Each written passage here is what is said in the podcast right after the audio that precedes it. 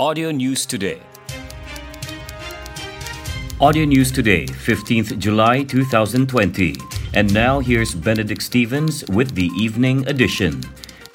40 policemen from the Kota Kinabalu District Police Headquarters who were instructed to undergo home quarantine for the past three weeks have been confirmed negative for COVID 19 after completing it yesterday.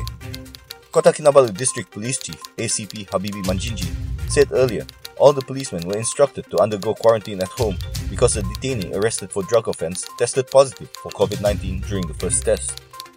However, yesterday, the detainee was discharged from hospital because he tested negative for COVID-19 when the second test was conducted.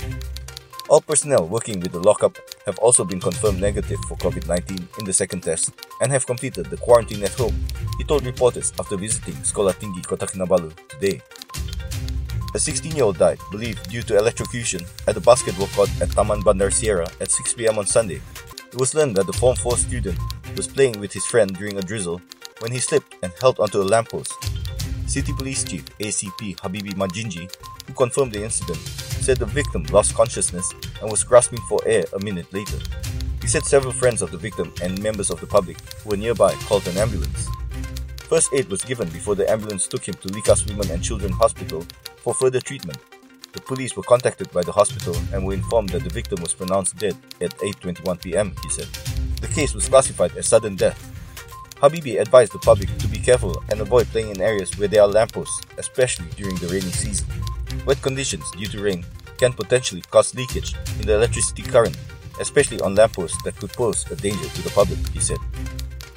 13 illegal immigrants, including a 10 year old girl, were detained in an operation dubbed Ops Benteng carried out near Petronas kiosk at Jalan Kalabakan Sunday.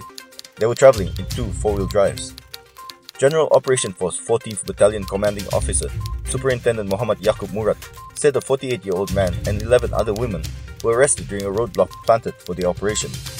All 13 individuals failed to produce valid identification or traveling documents, and all of them claimed to be working at a nearby oil palm plantation, he said, adding that both the four-wheel drives were also found to be overloaded.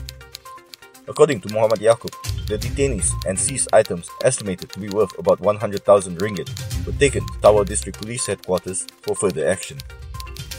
94 illegal immigrants from Indonesia were deported to their country of origin via sea route from Tawau port to Nunukan today.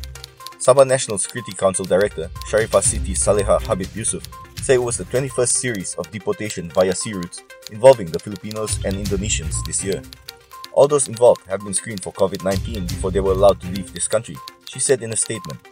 Siti Saleha said the detainees were also required to follow the strict standard operating procedure on hygiene from their detention until deportation. Today's operation brings the number of illegal immigrants deported this year to 4,845. Siti Saleha said it was made possible with the cooperation of the Indonesian and Philippines government. Datuk Sri Anifah Aman has cautioned Perikatan Nasional to learn from Datuk Sri Muhammad Shafie Apdal and Parti Warisan Sabah's failure to execute the proposed Sabah Temporary Pass or PSS when dealing with immigrant issues in Sabah. The idea to use IMM 13 as the sole document to be extended to holders of Burung Burung cards and census certificates is no different with PSS, Anifah stressed. In a statement on Tuesday, July 14th, the former Foreign Affairs Minister reminded that the citizenship issue is a sensitive one in Sabah. Anifah thanked Home Minister Datuk Sri Hamzah Zainuddin and members of parliament from Sabah and Sarawak for debating the issue of citizenship and stateless children at the parliament sitting on Tuesday. But he would like to remind the government how earlier this year in January, when the state-led Warisan government tried to issue the PSS to a combined 136,055 document holders of IMM13 Burung Burung cards and census certificates. The PSS has been the reason why Warisan lost in the Kimanis by-election when the people rejected the proposal. So the Perikatan government must be careful and learn from this failure, said the former UMNO leader. Anifah further questioned why there was a need for holders of Burung Burung cards and census certificates to be recognized into the IMM13 group, which was previously given to refugees fleeing the Filipino Civil War in the 70s. The government cannot legitimize the holders of the other two documents to obtain IMM13, which was sanctioned by the United Nations.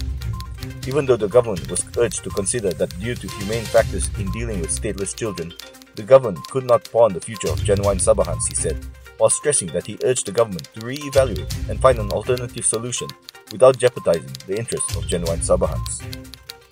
Sabah health authorities have advised the public not to let their guard down even with the COVID 19 situation improving, as there has been a rise in cholera cases in the state of late. As of yesterday, 39 cases were reported in 7 districts statewide, with Semporna recording the highest number at 16. While cholera is treatable and not as fatal as COVID 19, it can lead to death in serious cases and if not treated the soonest. It is for this reason that State Health and People's Wellbeing Minister Frankie Poon yesterday called on the people to constantly look after their personal hygiene to prevent contracting any disease. Poon said while cholera was treatable, it was no excuse for people to take lightly their personal cleanliness, including their surroundings and the food they consume. He said those with symptoms must consume lots of water and immediately seek medical attention.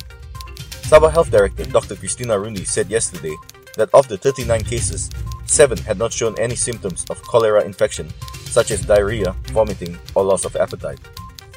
Besides Semporna, the other districts affected by the cholera outbreak are Kota Kinabalu, Beaufort, Putatan, Kinabatangan, Tuaran, and Sipitang. That's the end of the news from Audio News Today, presented by Benedict Stevens.